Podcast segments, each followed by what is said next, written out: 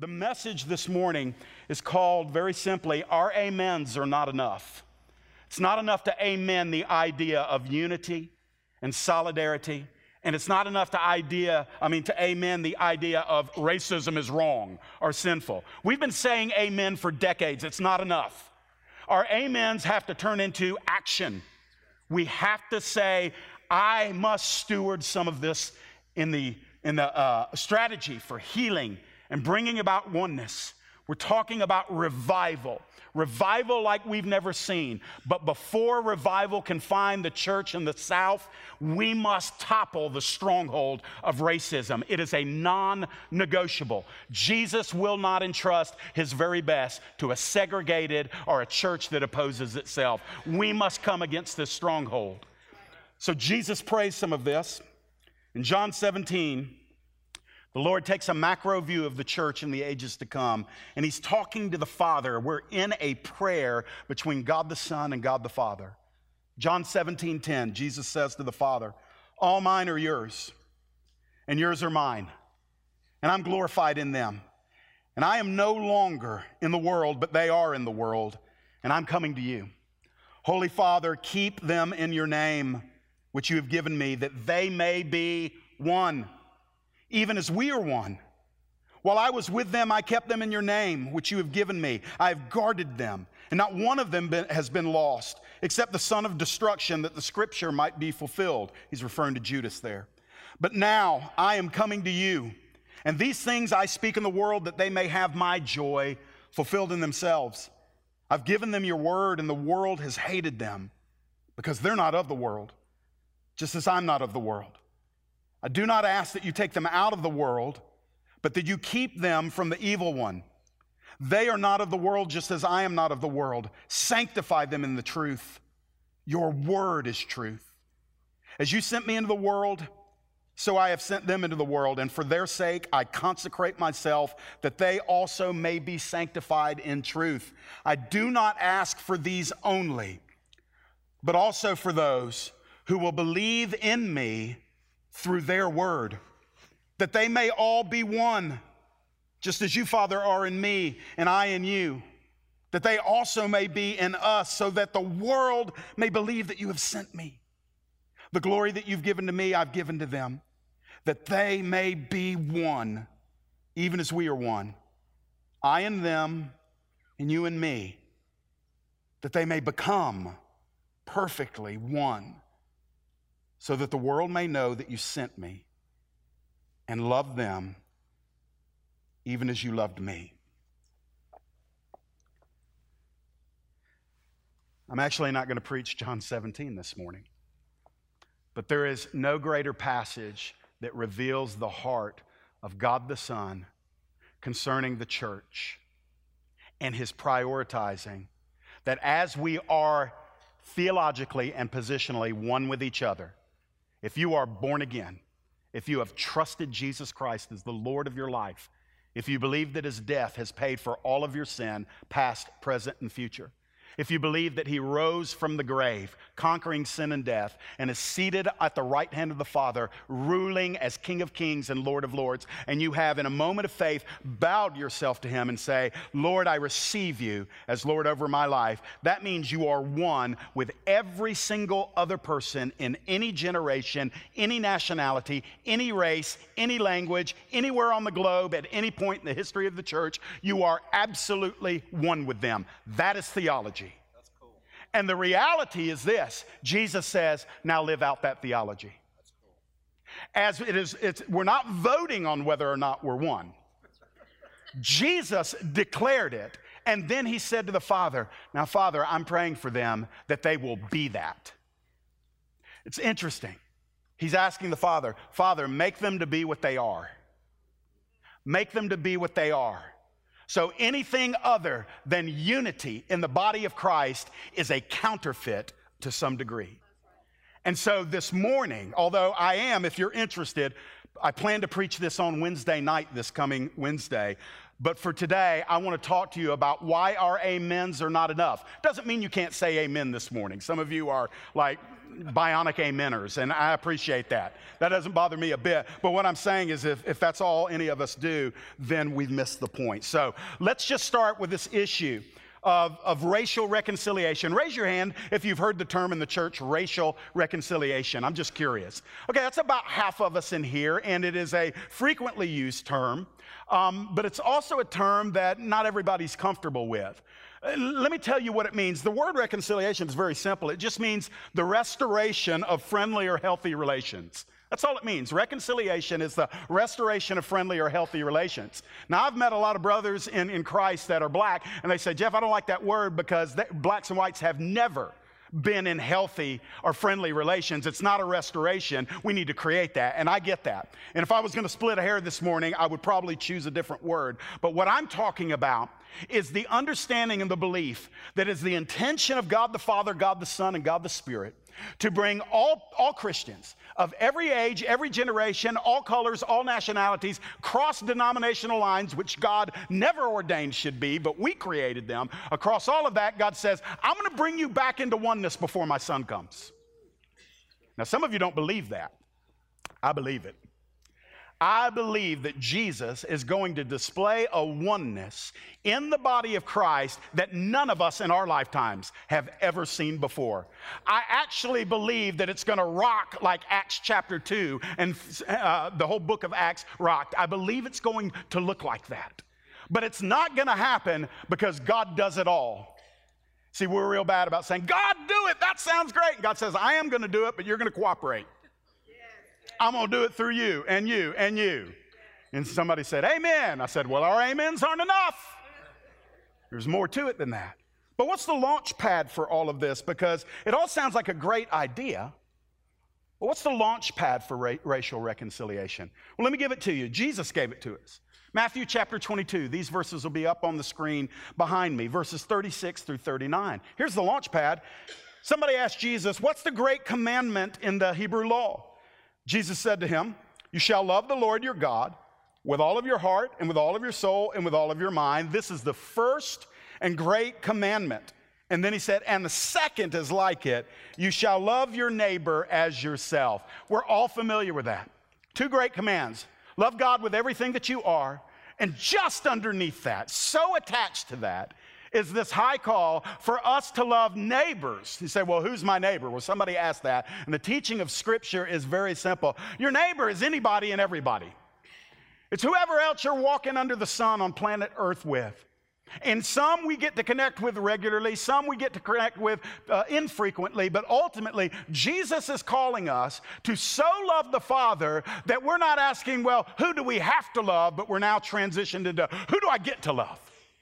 Who can I, to whom can I show this great love? Now, listen, when it comes to racial differences, and I'm at, at, the risk of excluding Asians or Hispanics today, I'm going to go where I believe the problem is most visible and most entrenched, and that is uh, between blacks and whites. And I'm just going to tell you, I talked to my good friend Jeremy White, and I said, Jeremy, pray for me on Sunday morning because I don't know where all the politically correct landmines are, and I'm bound to step on one. And Jeremy said this Jeremy, if you don't know him, brother, an African American brother, loves me to death. I love him, and we meet together, not enough, but we meet together often enough to where Jeremy and I know each other's heart. And he said, Jeff, I think the church knows your heart, so don't get tripped up on all of the semantics. Just tell us what God's saying. And so here, here's what I want to share. From this call to love and in this issue of hostility in our nation, where it will go down in history. In a year, we'll be still talking about August uh, uh, 11th and 12th in Charlottesville, Virginia, where it came in our face again. And white nationalists, which is a condemnable movement, condemned, born of demonic entities that white people would come together and they would say that we want to own a piece. Literally, it's attached to the white secession movement, where there is an actual movement among a small, hand, uh, small handful of, in my opinion, idiots that want to claim the South for whites. And they even had the audacity, as I read some of their heresy written online, to say that it's part of our Christian heritage. And they came into Charlottesville, outsiders, came to defend a Confederate memorial, a statue, an idol. And their desire to move in, and of course, the mantra was, We come peacefully. Hey, they may be evil, but they're not that stupid. They knew that that kind of presence was going to invite another kind of presence. And so at the end of the day, we have three dead people. The 32 year old woman crushed by the car of a 20 year old Caucasian driver who decided he would plow his vehicle into those that had the daring uh, audacity to protest this movement, this white nationalist movement. And so he destroys a life with a car. And then you have two police officers and a helicopter that have been assigned to oversee the whole thing from an aerial view, and that helicopter goes down. You have three deaths, all because of this. I'm, I'm, I'm not not gonna sugarcoat it, all because of racism. All because of racism.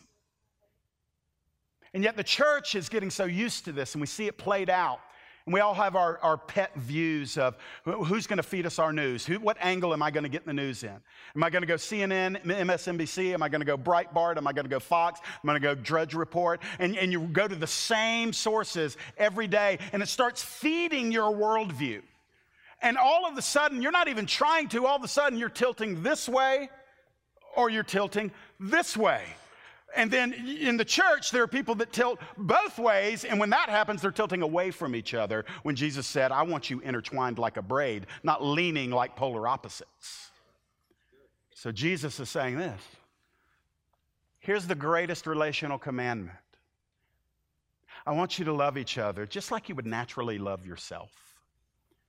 And friends, nobody had to teach us how to love ourselves. We take care of ourselves, we pamper ourselves, we fight for ourselves, we protect ourselves. In so many ways, it is so easy to live for yourself. That's why Jesus said part of the gospel is I gotta, I gotta empower you to deny yourself.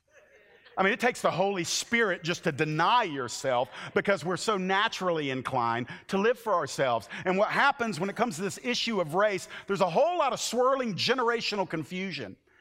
Do you understand that in, um, I believe, two years, it'll be 400 years since the first African slave was brought to North America? 400 years. That is the origin of the problem. And origin always influences outcome. And when the origin is to take by force an African from his homeland and to bring him across the sea in the bottom of a ship in horrendous conditions and those that lived were established not in freedom, but as slaves to work the land of white people. And that went on for hundreds of years. And then in 1865, when a bold and brave president declared that this would no longer be, it took another hundred years to the civil rights march and movement before white people started thinking this is not a problem that is going away. And yet here we are, some 50 years after that. And we've got this clash going on. And the church, by and large, especially the white church, if I'm being honest, has been very quiet. And I believe I can say with all authority that God is no longer willing to offer blessing upon a church that has muted itself about this issue that is destroying people. It's the launch pad. The launch pad for this is not. Rodney King made that famous statement can't we all just get along? It's a very pragmatic and practical statement, probably a valid question, but the answer to Mr. King is no. No, if we could, we would have. We need something greater than ourselves. And Jesus says, That greater is me, and I will make that happen if you will love one another. What's the logic behind it? So let's move from the launch pad of love. And what, what is the logic? Let's just think. Let's be thinking Christians this morning. Here's the logic behind racial reconciliation. James gives it to us in chapter 2, verse 1. My brothers, he's talking to men and women in the church, show no partiality as you hold the faith of our Lord Jesus Christ, the Lord of glory. If you really fulfill the royal law according to Scripture, and here's the royal law you shall love your neighbor as yourself. If you fulfill that, you're doing well. But if you show partiality, you're committing sin and convinced by the law as transgressors. Now, this just seems a little silly, but just in case the, the verdict's out, still out with somebody. Showing prejudice, showing partiality, racism at its core is simply to judge an individual based on their affiliation with a larger group. And in, in essence, prejudice is, is just a compound word. Is pre means ahead of time, and, and, and ju- Judas is a judicial term, it means to judge before you have all the facts. You're prejudging. And just to be clear, it's sin. Prejudice and racism is sin. I don't care how much we love the people that generationally imparted racism down the line in our family. And by the way, let me just say this because I, I, can sense that some of the white people are saying, hey man, you're just talking to us. Listen, no, no one race has a corner on the market of prejudice. Racism is in black, white, Latino, and Hispanic. But I'm a white guy talking primarily to white people today. And I want to make it known that these things need to be said because if we are the, the, our ancestors were the origin of the problem, that's not an if, that's a fact. It's a historical fact. We began that. You say, Jeff, it wasn't me. I know, but it was people that look like you. And they did it to people that look like African Americans today. And that's not going away. And as much as we want to, oh, just let's not talk about it, not talking about it is what has led us to this point. Prejudice, racism, judging people based on their ethnicity is one of the sins that Jesus Christ died for. And there's not a one of us in here that would just kind of bat an eye at somebody living with perpetual sin of immorality in their life. We, we wouldn't say, well, that's okay. Their, their, their parents taught them that. Uh, if, if, somebody was constantly covetous or constantly uh, uh, critical or, or constantly drunk, or, you know, one of the big sins that in churches we like to elevate and say, we, we can't do that, and yet we're silent on sins of the heart, like prejudice and racism. We'd never give anybody a free pass if they live day in and day out stumbling around drunk. We would say, man, that person needs to be redeemed. That person needs to be delivered. That person needs to be saved. That person needs to be set free. And yet, we will, God help me, we have systemically given a free pass on this issue of racism. We've ignored it. And what we've done is we've defaulted to pragmatics. We said, well, that's why there's black churches. That's why there's Latino churches. That's why they're Korean churches and Filipino churches and, and Nigerian churches. And I, I just want us to just slow down a minute and, and ask this question. It's just logical. Does Jesus see his bride like that? That's a schizophrenic bride. That's a divide. I'm not being funny. That's a divided bride. That's a fragmented bride. That's a broken bride. Where James just comes in and says, Brothers and sisters, if you judge others and are prejudiced against them, you are sinning and you're guilty of the whole law. So, anybody uncomfortable yet? There's still time. Here we go. Listen, it's uncomfortable, and that's why we don't talk about it. I'm trying not to scream, but I'm passionate about this. I scream about everything else when I preach, so I'm probably going to scream about this too, but I'm, I'm just passionate. Why? Because of this next part. Because this, this appeal that I'm making today, it, it's not a political appeal. By the way, just in case you wondered, I am not a Republican. All the Democrats say, yeah, I'm not a Democrat. I'm a registered independent who tilts libertarian if you want to pigeonhole me. But the reason is, is because the answer is not in the Democrats, the answer is not in the Republicans, the answer is not in Washington, D.C. When was the last time they fixed something? Uh, listen, and we're talking about something as important as this. No, no governmental agency can fix a heart problem, and this is a heart problem. And so look at the longing within racial reconciliation. I love what Paul says to the church at Philippi, and I'll apply it to this issue today. Paul writes and he says, If there's any encouragement in Christ, any comfort from love, any participation in the Spirit, he's saying, if anybody's saved, if there's any affection and sympathy, Paul says, complete my joy by being of the same mind, having the same love, being in full accord with one another, having one mind. Do nothing from rivalry or conceit, but in humility. Count others more significant than yourselves. You can work on that the rest of your life, by the way. Count others more significant than yourselves. Let each of you look not only to his own interest, but also to the interest of others. Let me just tell you, this passage drives me in this issue. Because it's so easy for us to be polite on Sundays and remain segregated the other six days of the week.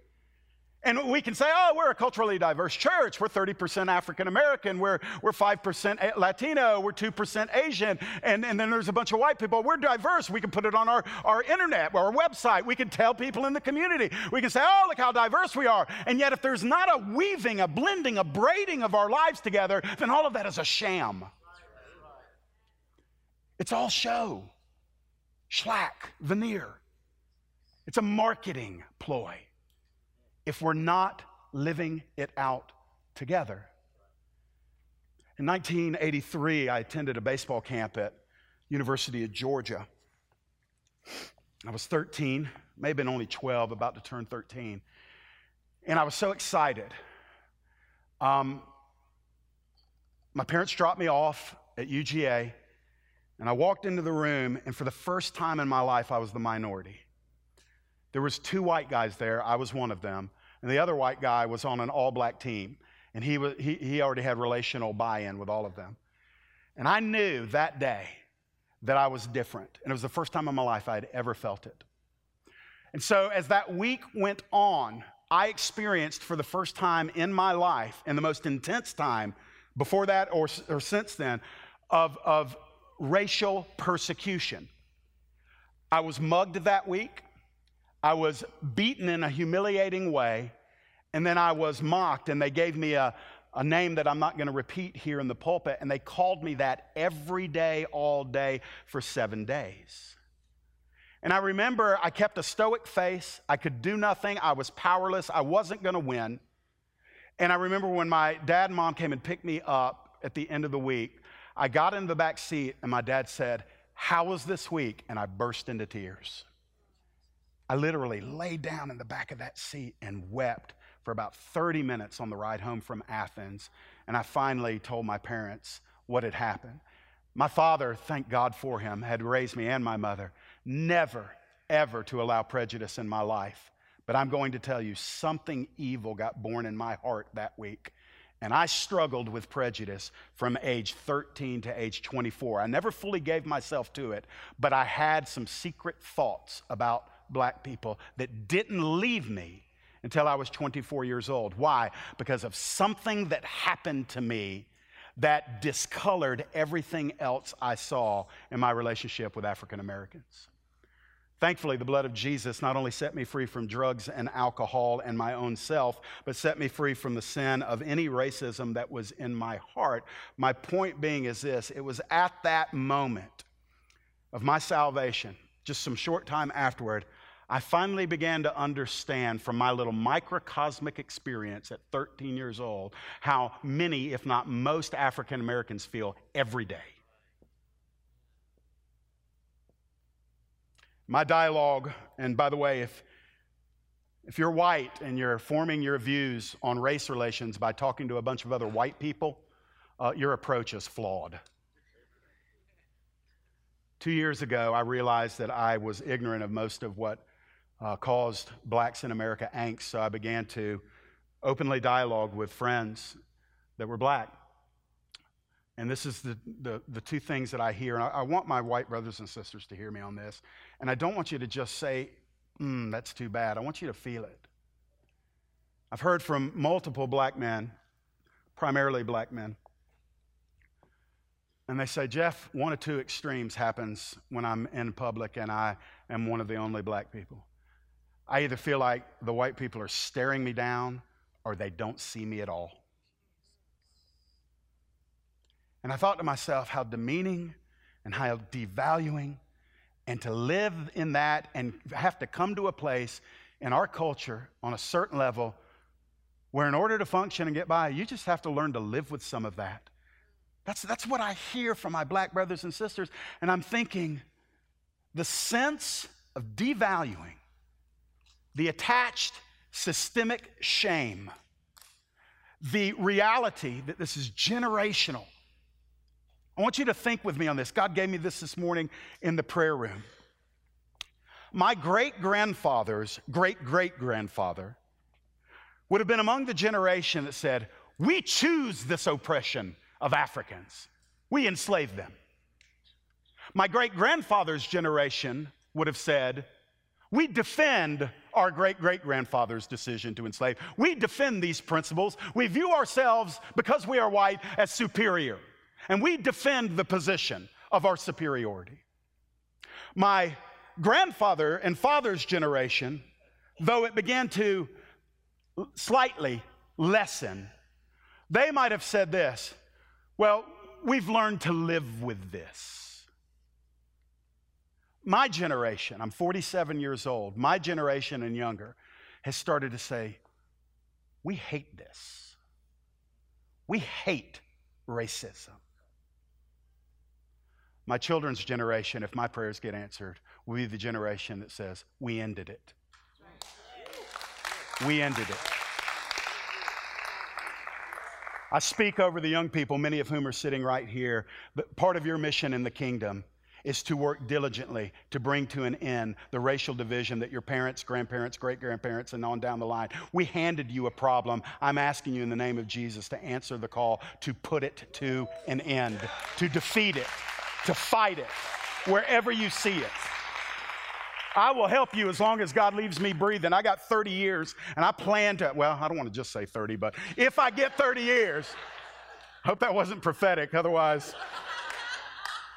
If I get 30 more years, I want to spend a bulk of those years fighting this issue. It may not be ended in my lifetime. It's certainly not going to be dealt with just by a sermon on a Sunday. But I'm going to tell you something. It's got to be put to end. We'll never experience breakthrough revival until we slay the giant of racism. And my friends, God's not going to do it for us. We will have to pick up the sword and swing.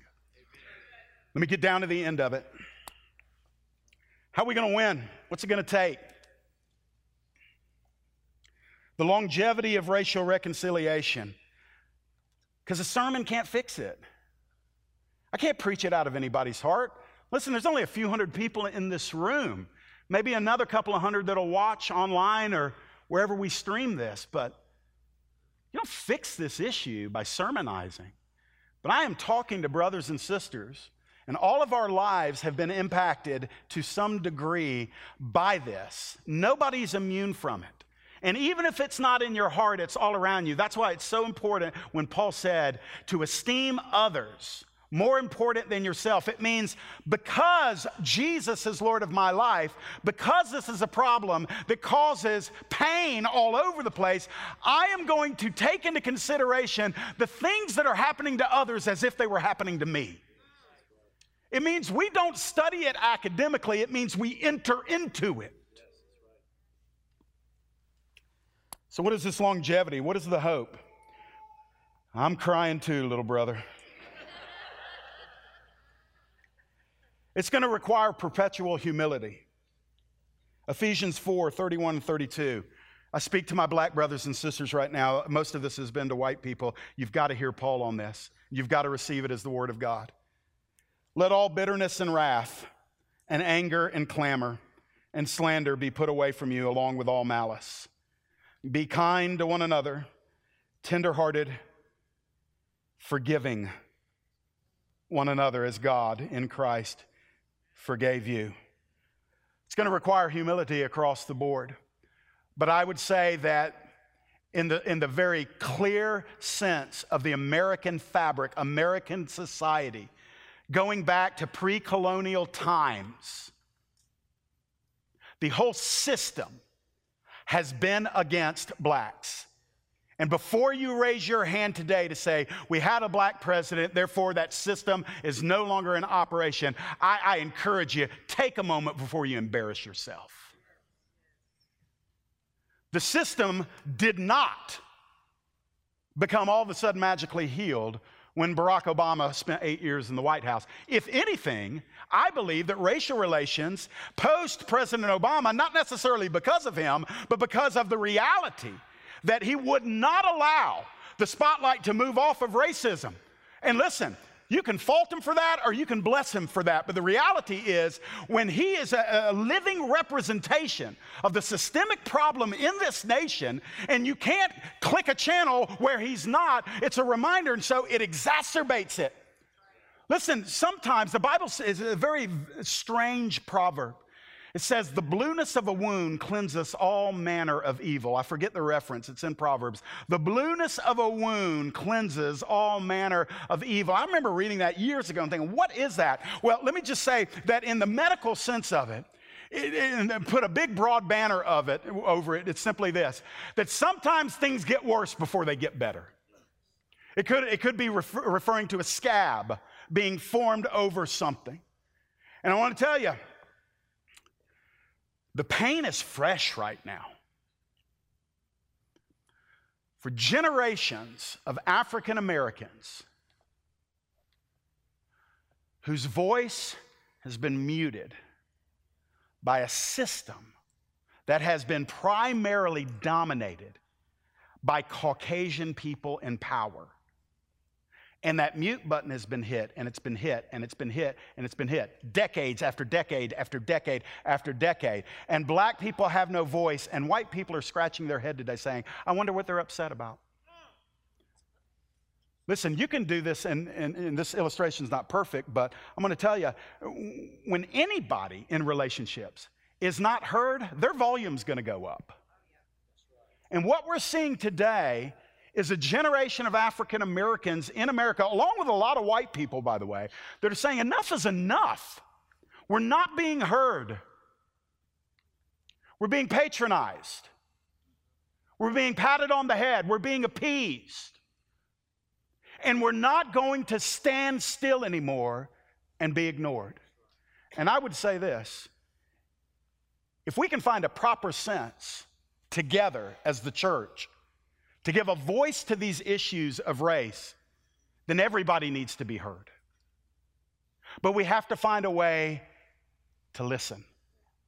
And part of the way that comes for listening is we have to find a way to communicate. And right now, let me just tell you big picture what's happening in America. And this is, this is not necessarily the church. I'm talking culturally right now. It, it shouldn't be this way in the church. I hope it's not. But in case it is, listen. Whites are trying to hold their breath and hope it goes away. That's what's happening in the culture. I think that whites, in some sense, are trying to protect the system that has favored them for generation after generation after generation. And blacks aren't going to have it. And they're mad.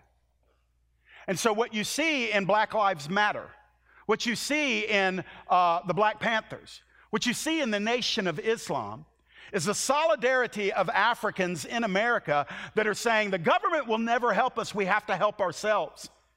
And when that isn't yielding results, the energy level gets turned up.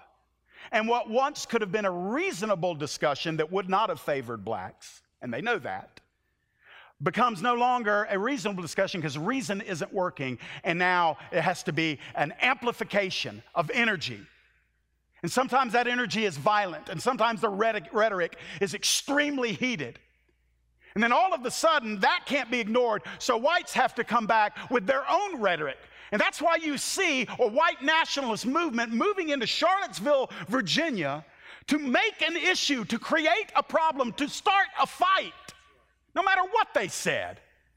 Ridiculous, peaceful protesting. Listen, when white people come together, I don't care if they got hoods on or not, when they start lighting torches, it sends a message. and the audacity to think, oh, I'm sure it's just a peaceful protest. No, my friends. We can say whatever we want about the anti protesters that came against the protesters and say, well, no violence happened until the protesters against the protest started doing it. My friends, it, listen, we all know how to pick a fight. And they went up there to pick a fight and they got one, and now three people have been taken into eternity because of racism. These thoughts are um, intense, they're not going away.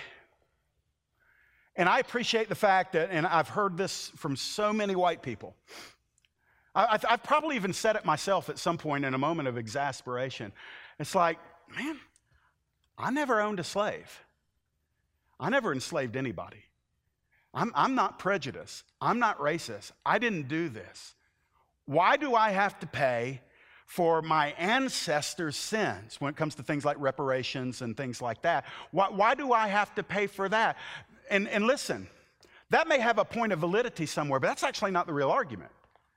The better question is what have we done as a people to so enrage another group of people? And how long are we going to continue to do it while expecting different results? I know, brother. I'm weeping with Luke over here. I think that's Luke. You feel me? Say, well, Jeff, what's the answer? Well, the answer is Jesus, but we've got to figure out how that answer gets played out. The answer is Jesus. say, well, that's just too simplistic. You got a better answer? Where's, it, where's the better answer been? I, am going to tell you something. I, am not going to embarrass anybody. Um, but I guarantee you, if I said right now, hey, stand up if you were profoundly racist before you got born again and God switched that, that off in your heart and switched love on in your heart, there'd be people from all races stand up. They would say, I was a racist before I was born again. And when Jesus saved me, my whole heart changed. See, when it happens in individuals, and when we can focus on it and say, it's not an option. I, th- I think that's one of the dangers right now. I, I think a lot of us think this is actually an option. That, well, we, we can we can be saved and sing our songs to Jesus and still harbor prejudice in our heart, but we're not going to say anything. We won't use the N word. We won't use slurs. We, we just kind of keep it in. That's just the way I was brought up. I get so sick of that excuse. I mean, well, that's just the way I was brought up. Well, you listen, they may have been great people otherwise, but in that one, they messed you up. You got brought up wrong. I mean, that's all there is to it. It doesn't mean they're terrible, horrible people. It means they were probably brought up with, by somebody with the same blind spot. And at some point, the light's got to shine. We've got to wake up and we've got to stop bringing up generations of young people that hear their parents and grandparents slandering people of other races.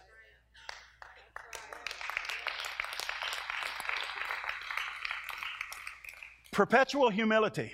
My black brothers and sisters, at the risk of offending you, you're going to have to at some point decide because this problem is probably not going away in a year, five years, maybe 10.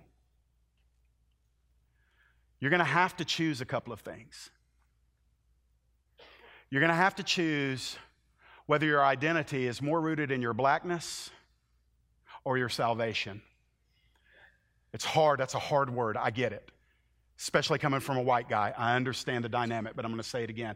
You're going to have to choose whether your identity is more rooted in your blackness or in your salvation. Because if it's more rooted in your blackness, you're going to reach a point where you can't obey the verses I just read, which says you have to forgive like Jesus forgave you. It's the same way with whites. We have to decide are we more white or are we more born again? And you literally have to decide that. Because what happens is you live in a culture that's trying to assign you your identity. We live in a culture that's saying, okay, uh, I've got this one over here is black, got this one over here is Hispanic, got this one over here, she's Puerto Rican, she's this one over here is Filipino, this one over here is Korean, We've got a white guy over here, and that's your identity. So wherever I go, I'm the white guy. I'm not even white, I'm peach. so I'm the peach guy. And so wherever I go, that's my identity. So I have to respond to things as the Caucasian. I have to answer questions as the Caucasian. I have to align myself politically as a Caucasian. I have to have relationships with others as a Caucasian. Why? Because the world wants to say my identity is in my whiteness. There's only a problem with that. Colossians chapter 3 says, You are who were dead are now alive in Christ. Your life is hid with Christ in God. That means your identity is in Jesus. And so you actually have to fight against the world expecting you to conform to your racial identity. And sometimes that's going to be people within your own race. The, the, the, amount of pressure that is placed on some Africans in the church when they go to a predominantly white church like Newbridge. We're about 70% white, 65, 70% white. And, and they have, I've spoken with you. Some of your relatives have said, I can't believe you go down there with those two white pastors. And they, they take that from their own community. Why? Because they, they, they, there's a pressure to be more black than you are Christian. Listen, I'm not being rude. I told you there are landmines here. I might have just stepped on one, but the Bible just said you have to forgive me too. Amen. My, my heart is pure on this. And so when we're watching, when we're watching the aggression played out between Black Lives Matter and, and, and against white police. And the default reaction of most white Christians is simply, well, that's ridiculous. They ought to do something different, blah. And they just go on this tirade. And no, very few white people stop to say, I, I wonder why they're doing it. I'm not condoning it. But I am asking the question have you ever stopped to wonder as a white person why they're doing it? Or do you just want to give the white answer to this? See, my friends, what happens when we start dealing with this? is we all have to actually start going deeper. We have to love deeper. We have to forgive harder. We have to work harder. We have to, um, we actually have to navigate some of these politically correct landmines. And when they go off and somebody steps on one, we actually have to work hard not to write that person off for not knowing where the boundaries are and they crossed them. You see, it, it's work. Now, if you don't want to work at your Christian life, then you're just saying, Jeff, hurry up. It is lunchtime, son. but I'm going to tell you something. I, I'm going to tell you something about you. You're actually sick of the division in the church. You're actually sick of it. You may have not connected with that in a long time. You're actually sick of it. You're sick of a segregated church. You're sick of racial awkwardness. You're sick of feeling, you, you, you, know, guilty as a white person when some white person or some white policeman shoots an unarmed black person. All of a sudden, you're feeling something, and you're tired of having to be lumped in when, when, there's, when there's white racists marching in Virginia or on the top of Stone Mountain burning crosses or whatever it is. And all of a sudden, you're like, man, I, I hope they don't put me in with those buffoons. And, and you're, you're, you're feeling that. And by the way, you're sick of that. You don't want to feel that way anymore. Same way with, with black brothers and sisters. When, when, when somebody's acting foolish and they're doing it publicly, and they're doing it with, without the, the context of, of, of, of a big picture approach to, to solving the issue. And they're angry and fed up and they're not going to take it anymore and they're raging. And that's not the way you would handle it as a black Christian, and you're tired of being lumped in with that kind of behavior. We're all sick of it. We're sick of the denominational divisions. I'm, I'm going to go big picture with this. We're sick of the fractures in the church. Why? Because the Holy Spirit is, there's not a black Holy Spirit. There's not a white Holy Spirit. There's not a Latino Holy Spirit. There's not an Asian Holy Spirit. And the Holy Spirit in all of us is grieved at racism, and that's why we are grieved at it. And the only way we're not sensing being grieved at it is because we've hardened our heart about it. So messages like this come in like heat, and they soften the clay of our heart so it can't be hardened. Let me give you these last things, and I'm going to quit. I promise you, I'm not even giving an invitation today. There's just too much to think about today. So I'm going to, I'm going to finish up in a minute. I'm going to send you home thinking about this. But I don't want you to just think about it. It's not going away. It's not going away. It's not going away. I'm not doing this because of what happened on the 11th and 12th of August 2017 in Charlottesville. The message was being prayed over two weeks before Charlottesville was even in the news. This is the Father, this is the Lord. He's saying, This is what I'm saying to my church. Heidi Baker said in a conference at Voice of the Apostles three years ago in Nashville, I was in the audience. She said, The Father is coming after the Bible Belt. the Father is coming after the Bible Belt. And you know what he's going to have to do? He's going to have to break racism for revival to take over the Bible Belt. He's going to have to. They can't coexist. You want revival, you want healings, you want miracles? Me too. It's not going to happen in a racially divided, hostile environment. It's not going to happen. So, well, can't God overlook that? No, He can't overlook that. He does not wink at sin. So we can't beg Him for revival and lift our hands in praise and worship in a moment of ecstatic glory and pray for hours in tongues and prophesy and, and, and seek to give words of knowledge and healings and all of that and then go home with vile racism in our heart. It's not going to happen. And so it's going to require precise trust in God. This is actually in the notes. I know I've wandered, but Romans 12. Listen to this. All of us, all of us, all of us. This is command. This is an imperative. Repay nobody evil for evil, but give thought to do what is honorable in the sight of all. Act honorably. If possible, here we go. So far as it depends on you, live peaceably with all. Beloved, never avenge yourselves, but leave it to the wrath of God, for it is written, Vengeance is mine, I will repay, says the Lord. Let me just stop there. I'm going to say this to all my black brothers and sisters. I have no idea when the scales are going to be balanced. I have no idea. But I know that they will be balanced. Because God has God is a God of justice. So much of this is, is, is about justice. It is injustice that offends the heart of the Father. And when that injustice is played out racially, systemically, generationally, the Father does not give a free pass.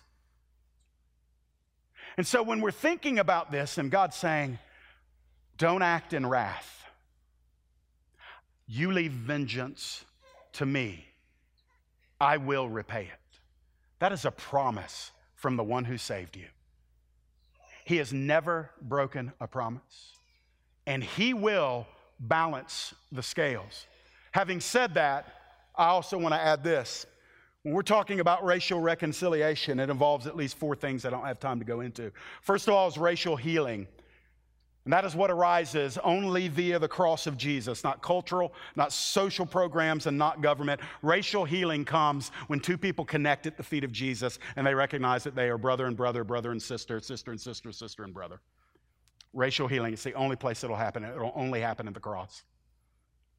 It also involves a racial reboot. And that means that at some point there's got to be a foundational agreement in the church between blacks and whites of how we will act toward one another. And, and, and you know what? It's never too late to start doing the right thing. And I'm a firm believer and a clear proponent. Do the right thing whether you feel it in the moment or not. Just start doing what is right. Start honoring one another. Start loving one another. Start deferring to one another. Start listening to one another. Start seeking out one another. Stop being afraid of each other. Satan won a large part of this battle when he started getting blacks and whites to desperately fear each other. And that fear keeps us at a distance. And even when the fear is broken through, there's still an awkwardness that is there.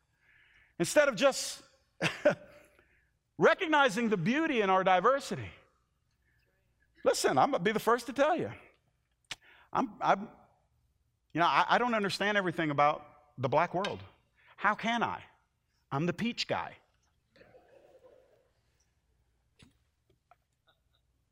But I love my black brothers and sisters enough to say, Will you help me understand where you're coming from? Will you help me understand a little bit how to get it? Can you help me in my ignorance and my weakness? And just trust me for a minute and let, believe me when I say I really do love you, and I'm sorry I don't get it, and I'm sorry for what people that look like me have done to people that look like you, and I really don't ever want that to happen again. But I, I just want to tell you, I met Jesus at the cross and you met Jesus at the cross. And if you're there and I'm there, we, are meeting each other. And I, I just want to love you and I want to be loved by you. And, if, and friends, listen, I'm sorry if that's a little too syrupy for you, but it's actually what you want. It's actually what we all want. It's a racial reboot and it's got to happen. And that moves into racial unity. That's, that's a mobilized oneness in our shared redemption. I think that's what's going to be my, my, my daughter and any grandkids I have in their generation. I think you'll see a mobilized racial reboot. It means like Solomon or David gathered everything for Solomon to build the temple. I feel like my generation is gathering everything and setting up my children's generation to walk in a racial oneness that no generation in America has ever seen. And then ultimately, and this is the hardest part, racial justice. White people, hear me on this. I'm just going to stop, man. I, I'm going to give you a quote from Dr. King and then I'm going to be done. One of the most harmful things in the white community that is constantly communicated is this flippant response to the pain of African Americans that says, y'all just need to move on. You know, it, it's, it's been 100 plus years since slavery was an, a reality. Y'all just need to move on. And in essence, y'all just need to get over it. And that is communicated both overtly and subtly from the white community on a level that is like pounding a bruise in the black community. There has to be some way of recognizing historical wrongs that have been done to the black community. There has to be. I don't know what it is. At the very least, I believe there needs to be from somebody with a prominent voice in the land who is Caucasian to legitimately, earnestly, with heartfelt sincerity, communicate to the black community, community that we are appalled and deeply saddened by what our forefathers did to your forefathers. And we feel that. And if we could undo it, we would undo it. And we are so, so sorry that it is still going on today. And I'm sorry for what you've endured. I'm sorry for the shame that you felt. I'm sorry, sorry for Selma and Mobile. I'm sorry for Tennessee. I'm sorry for Washington, D.C. I'm sorry for the fire hoses and the German shepherds. I'm sorry for the white hoods and the burning crosses. I'm sorry for the lynchings in our own city of Lawrenceville in 1900s. I'm sorry for these things that we have done as a race of people against your race. I am so, so sorry. Bless you, my brother. Bless you, my brother. May the fellowship, may He bless you. God is using you. It's Jesus. God bless you. Stay up here with me. Just stay up for a moment.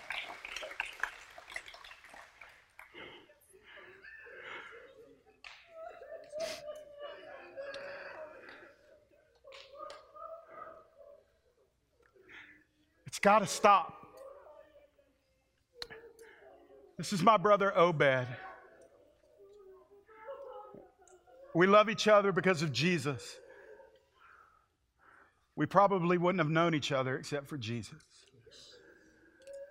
What began 400 years ago in North America has to come to an end. As much as it depends on me, it's going to end, as much as it depends on me. I give you this quote from Dr. King. We're going to pray and we're going to go. Dr. King said, I refuse to accept the view that mankind is so tragically bound to the starless midnight of racism and war that the bright daybreak of peace and brotherhood can never become a reality. I believe that unarmed truth and unconditional love will have the final word. Have your hand, my man. No, the other one. Let me have the other one. Lift your hands up.